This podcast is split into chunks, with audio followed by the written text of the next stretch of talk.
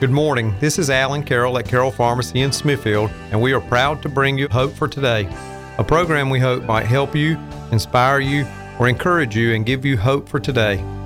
My hope is built on nothing less than Jesus' blood and righteousness. As I was thinking about what I would share with you on the program today, I thought back to how this program ever came to be in the first place. And so, for those of you who have never heard, it was like I finally surrendered my will to the will of God. For several years, as I would have my quiet time of reading the Bible and reading several devotional books that I've used some for many years, I'd read something that would really speak to me, and I would wish that I could share it with someone because it was so meaningful.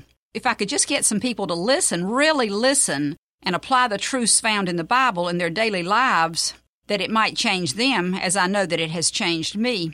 And as a result, when it changes people, it also has an impact on the people in their sphere of influence children, their grandchildren, neighbors, friends, fellow workers. Well, just about everybody you can think of. And so there was a still, quiet voice, you would say, who uh, would speak to me and say, you know, you can tell them. So, anyhow, I'm going to sort of go through part of what I do every morning and things that I have run across, things that I read from, of course, the Bible, but I, I want to tell you that a few days ago I read this quote in the newspaper from an 11 year old girl in Chicago named Zoe, and this is what she said I believe that good stories have the power to change people. That was the end of her quote. Well, I believe that too, and that is why from time to time I have people on this program who have dealt with different circumstances in their lives, some very unwelcome circumstances. It might be the, the death of a child, the death of a spouse, addiction, but through it all, they never lost their faith, and so they have confirmed the truth of Christ and what he said just before he ascended into heaven I am with you always, even unto the end of the world. When we share the truths of our journey and are transparent with who we are and what we have been through, it is an encouragement to others that they too can survive the trials that they are experiencing in life. So today I'm going to go and look over the past week or two and what I have read and pass along to you uh, what I felt like was the best of the best, as Bill Gaither might say. As I start my devotional time each day, the first thing I do is pray, and this is the gist of what I say. Lord, please speak to me as I read from your word and the words of these devotional writers. Open my mind to understand your word, to believe your word, to love your word, and to apply the truths of your word in my life so that I might bring glory to you. The first thing I'd like to do is to read to you chapter 3 from the book of Proverbs in the Old Testament. This is how it starts My son, do not forget my law, but let your heart keep my commands. For length of days and long life and peace they will add to you. Let not mercy and truth forsake you. Bind them around your neck, write them on the tablet of your heart and so find favor and high esteem in the sight of God and men. Trust in the Lord with all your heart, and lean not on your own understanding. In all your ways acknowledge Him, and He shall direct your paths. Do not be wise in your own eyes. Fear the Lord, and depart from evil. It will be health to your flesh and strength to your bones. Honor the Lord with your possessions and with the first fruits of all your increase. So your barns will be filled with plenty, and your vats will overflow with new wine. My son, do not despise the chastening of the Lord, nor detest his correction, for whom the Lord loves, he corrects, just as a father the son in whom he delights. Happy is the man who finds wisdom, and the man who gains understanding. For her proceeds are better than the profits of silver, and her gain than fine gold. She is more precious than rubies, and all the things you may desire cannot compare with her. Length of days is in her right hand, in her left hand riches and honor. Her ways are ways of pleasantness, and all her paths are peace. She is a tree of life to those who take hold of her, and happy are all who retain her. The Lord by wisdom founded the earth, by understanding he established the heavens. By his knowledge the depths were broken up, and clouds dropped down the dew. My son, let them not depart from your eyes. Keep sound wisdom and discretion. so that they will be life to your soul and grace to your neck. Then you will walk safely in your way, and your foot will not stumble. When you lie down, you will not be afraid. Yes, you will lie down, and your sleep will be sweet. Do not be afraid of sudden terror, nor of trouble from the wicked when it comes. For the Lord will be your confidence, and will keep your foot from being caught. Do not withhold good from those to whom it is due, when it is in your power, when it is in the power of your hand to do so. Do not say to your neighbor, Go and come back, and tomorrow I will give it, when you have it with you. Do not devise evil against your neighbor, for he dwells by you for safety's sake. Do not strive with a man without cause, if he has done you no harm. Do not envy the oppressor, and choose none of his ways. For the perverse person is an abomination to the Lord, but his secret counsel is with the upright. The curse of the Lord is on the house of the wicked, but he blesses the home of the just. Surely he scorns the scornful, but gives grace to the humble. The wise shall inherit glory, but shame shall be the legacy of fools. There is so much wisdom from Solomon's words found in Proverbs, and I hope if you can, you will read a chapter each day. The next thing I usually read from is Henry and Richard Blackaby's book, The Experience. And now I will share with you what they have said concerning the verses I just read about trusting in the Lord with all your heart. It is one thing to trust God with your mind, it is quite another to trust Him with your whole heart. You may be convinced in your mind that God is powerful and able to take care of people's needs, but when problems come, nagging doubts creep in, and you wonder if He really is trustworthy with your needs. Will he really do what he said he would do? A common trap Christians fall into is trusting in our own instincts. We face a problem or decision, and we feel quite capable of handling it in our own way. That's when we are in danger. Proverbs urges us not to trust our own understanding of our circumstances. We deceive ourselves if we think we're smart enough to make the right choices apart from God. Probably heard someone say, God gave us brains, didn't He? He must want us to figure this out for ourselves. Actually, God gave us His Holy Spirit to guide and teach us in every decision, in every direction we take. He also gave us the Bible, other Christians, and access to Him through prayer. Considering these provisions, there is no need to live without His guidance. God wants you every day, in all things, to rely on His wisdom, not just when you are stumped and can't figure things out on your own. He wants you to trust Him above your own best reasoning. Live each day with an attitude of complete trust and obedience, and God will lead you in the right direction every time. In Joanna Weaver's book, At the Feet of Jesus, she points out three rock solid facts on which we can rest our hearts. Number one, God is love. Therefore, I am loved. Number two, God is good. Therefore, I am safe. And number three, God is faithful. Therefore, it's going to be okay. For God is incapable of doing anything less than marvelous things. That last point that Joanna Weaver has made, it reminds me of something Billy Graham said several years ago that I wrote down on a piece of paper and put in my Bible. And he said, I've read the last page of the Bible. It's all going to turn out all right. And then I would move on to Joyce Meyer. And when Joyce Meyer writes that we shouldn't worry about tomorrow, she quotes a verse from Jesus' Sermon on the Mount, Matthew 6:34.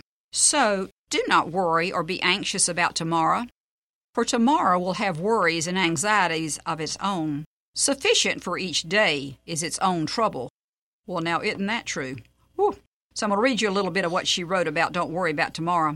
Trying to solve tomorrow's problems today only steals the energy God has prearranged for you in order to enjoy today. Don't waste your time worrying, it is vain and useless. When Jesus instructed us not to worry about tomorrow, he was saying that we should deal with life one day at a time. He gives us the strength we need as we need it. When we take that strength He gives us and apply it to worry instead of living, we rob ourselves of the blessings God intended for us to have today. We miss out on good things because we worry about bad things that may not even come to be. A confident person does not worry because they see the future differently than those who are worriers. They confidently believe that with God's help, they can do whatever they need to do, no matter what it is. A positive attitude enables them to expect good things in the future, not bad ones. Confidence is the fruit of trusting God. When we trust Him, we may not have all the answers, but we are confident that He does. And then the little question part at the end, she says, Are you worrying about tomorrow when you should be focusing on today? Trust God to equip you for whatever comes today, tomorrow, and in the future, so that you can receive the fullness of His gifts today. In his In Touch devotional, Charles Stanley refers to a living hope. And I will read from the New Testament book. Well, actually, it was a letter that uh, Peter wrote, his first letter. I'm going to be reading from uh, 1 Peter 1, verses 3 through 9. Blessed be the God and Father of our Lord Jesus Christ, who, according to his abundant mercy, has begotten us again to a living hope through the resurrection of Jesus Christ from the dead, to an inheritance incorruptible and undefiled, and that does not fade away, reserved in heaven for you, who are kept by the power of God through faith for salvation, ready to be revealed in the last time.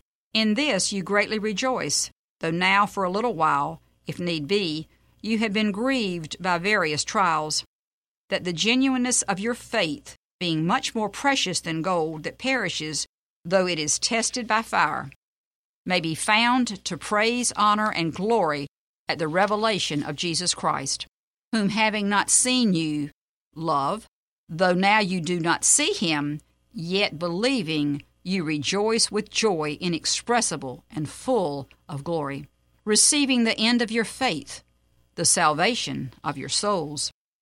And then I'm going to read you this from Charles Stanley's um, In Touch magazine. Situations, it was talking about a burglar coming in and how that just shatters your safety and everything. Uh, situations like burglary remind us that this world is not our home, and then one day we will leave everything behind. No one takes a moving van along after death. Therefore, we must make sure that what we view as treasure is not the things of this world, which will always lead to disappointment, but Christ, who gives us a living hope. Look at all God has done to assure you of this hope. According to his great mercy, he caused you to be born again. Since Jesus was raised to life, you too will be resurrected. Everything on this earth is destined to perish, but God has reserved an inheritance for you in heaven, one that is imperishable, undefiled, and will never fade away. By God's power through faith, you are being protected for the culmination of your salvation, which will be revealed in the last day. Nothing can separate us from Christ, since God is the one who holds us, and He fulfills all His promises. So we can rejoice in this hope, even while facing the trials of earth. So set your heart on heaven, where Christ is, and store your treasures there. Then your love for Him will grow because of His goodness towards you and knowing what awaits you in heaven will increase your joy. We recently were reminded of the tragedy at Columbine High School nearly 20 years ago. I want to read you this snapshot of the life of Rachel Scott, who was killed because she believed in God. This story is from the one year Christian history book by Michael and Sharon Rusten. So now reading from that uh, April 20th account here in this in the book. Rachel Scott was just 8 years old when her father, Pastor Darrell Scott walked out on her mother, leaving her with five children. A year later, Rachel's grandparents helped her mom move to Littleton, Colorado, and buy a home. When Rachel was 12, she had a life changing spiritual encounter. She later wrote in her journal, Everyone was there at the altar, and I felt so drawn to it. You have to understand that I was so young to be drawn that way. It was nothing short of God. That night, I accepted Jesus into my heart. I was saved. End of quote. From that time on, her family saw a spiritual depth beginning to develop in Rachel. Two years later, Rachel's mother remarried. During this difficult adjustment, Rachel became increasingly withdrawn and private. When she was 16, her mother gave her a journal, the first of many. Rachel began to chronicle her spiritual journey and commitment to Christ, a commitment that cost her deeply. She broke up with the boy she loved in order to keep herself chaste, and later was rejected by five of her closest friends for talking openly about her faith. On April the 20th, 1998, one year to the day before she died, she wrote these words I have no more personal friends at school, but you know what? It's all worth it to me. If I have to sacrifice everything, I will. Rachel had no idea of the sacrifice she would ultimately make. On April the 20th, 1999, Rachel sat outside the cafeteria when two troubled students, armed with guns, came up the stairs at Columbine High School. They opened fire, hitting her three times. After leaving to find more victims, they returned to where Rachel lay crying in pain. One of them lifted her head by her ponytail and jeered, Do you believe in God? She answered, Yes. He put the gun to her temple and killed her. About a month after Rachel's funeral, her father received a phone call from a stranger who told him about a dream he had. As Darrell recalled it, he dreamed about her eyes and a flow of tears that were watering something that he couldn't quite see in the dream. He was adamant about the eyes and tears and wanted to know if that meant anything to me. He told me that the dream had haunted him for days, and he knew there was a reason for it. Her father had no idea what the dream could mean. Several days later, he picked up Rachel's backpack from the sheriff's office. Inside were two journals, one with a bullet hole through it. He turned to the last page of her most recent diary and was dumbfounded to see a drawing of her eyes with a stream of thirteen tears watering a rose. The tears appeared to turn into drops of blood as they touched the rose. The number of tears matched the number of victims at Columbine. It practically took his breath away to see in Rachel's final diary exactly what the stranger had described to him a week earlier. Looking in previous diaries, her parents discovered that same rose drawn a year before Rachel's death. The earlier drawing simply showed the rose with the blood like drops, not her eyes or the clear tears, and it showed the rose growing up out of a columbine plant, the state flower from which Columbine High School got its name. Rachel's diaries reveal the heart of a young woman who loved her Lord. When the time came to put her faith on the line, she was prepared to pay the ultimate sacrifice. And in the reflection for this reading, the question is Are you willing to put your faith on the line and speak boldly of your Savior?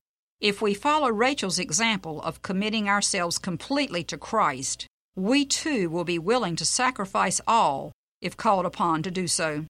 And the verse here that's um, written is Luke 9 24. If you try to keep your life for yourself, you will lose it. But if you give up your life for me, you will find true life. And then I'm going to move on to a quote that I, I just saw in the Turning Point magazine attributed to C.S. Lewis. God cannot give us a happiness and peace apart from Himself because it is not there. So if you are looking for happiness and peace in your life, you better get as close to God as you can and stay there. And the last thing I'd like to share with you today comes from Randy Alcorn's book, 90 Days of God's Goodness. And the title of this um, devotional reading is Christ's Own Choice. And the verses I'm going to read to you come from John chapter 10, verses 7 through 18. Therefore, Jesus said again, I tell you the truth, I am the gate for the sheep. All who ever came before me were thieves and robbers, but the sheep did not listen to them. I am the gate. Whoever enters through me will be saved. He will come in and go out and find pasture. The thief only comes to steal and kill and destroy. I have come that they may have life and have it to the full. I am the good shepherd. The good shepherd lays down his life for the sheep. The hired hand is not the shepherd who owns the sheep. So when he sees the wolf coming, he abandons the sheep and runs away. Then the wolf attacks the flock and scatters it. The man runs away because he is a hired hand and cares nothing for the sheep. I am the good shepherd. I know my sheep, and my sheep know me, just as the Father knows me, and I know the Father. And I lay down my life for the sheep. I have other sheep that are not of this sheep pen. I must bring them also. They too will listen to my voice, and there shall be one flock and one shepherd. The reason my Father loves me is that I lay down my life, only to take it up again. No one takes it from me, but I lay it down of my own accord. I have authority to lay it down, and authority to take it up again. This command I received from my Father. Now, Alcorn, these are Alcorn's words in this um, devotional. Jesus was no one's victim. Quote, I lay down my life, no one takes it from me, but I lay it down of my own accord. And that was what Jesus said. It's one thing to suffer terribly, another to choose to suffer terribly. In his love for us, God self imposed the death sentence. Later, upon being arrested, he said, Do you think I cannot call on my Father, and he will at once put at my disposal more than twelve legions of angels? But how then would the scriptures be fulfilled that say it must happen in this way? He submitted willingly to humiliating torture and execution, fulfilling his Father's will to win our salvation. God's Son bore no guilt of his own, he bore ours alone. The temptation to end it all must have been overwhelming. With no more than a thought, just the unspoken word come, Christ could have called upon waiting armies to strike down his torturers and bring him instant relief. Perhaps the greatest wonder is not that Jesus went to the cross, but that he stayed on it. Why did Jesus hang on it for six hours rather than six seconds or six minutes? Perhaps as a reminder that suffering is a process. God does not end our suffering as soon as we would like. He did not end his son's suffering as soon as he would have liked. We stand in good company. Christ foresaw the good even as he faced the bad, and that helped him to endure. He is the one who, for the joy set before him, endured the cross, scorning its shame, and sat down at the right hand of the throne of God. And that verse is from Hebrews 12:2. If God brought eternal joy through the suffering of Jesus, can he bring eternal joy through my present suffering and yours? If Jesus endured his suffering through anticipating the reward of unending joy, can he empower you and me to do the same? And here's the short prayer at the end Lord, thank you for being the good shepherd who laid down your life for your sheep. We praise you that you were no one's victim, that you deliberately and intentionally gave your life as the Lamb who takes away the sins of the world. And I want to close with this verse from Romans 15:13. Now may the God of hope fill you with all joy and peace in believing, that you may abound in hope by the power of the Holy Spirit.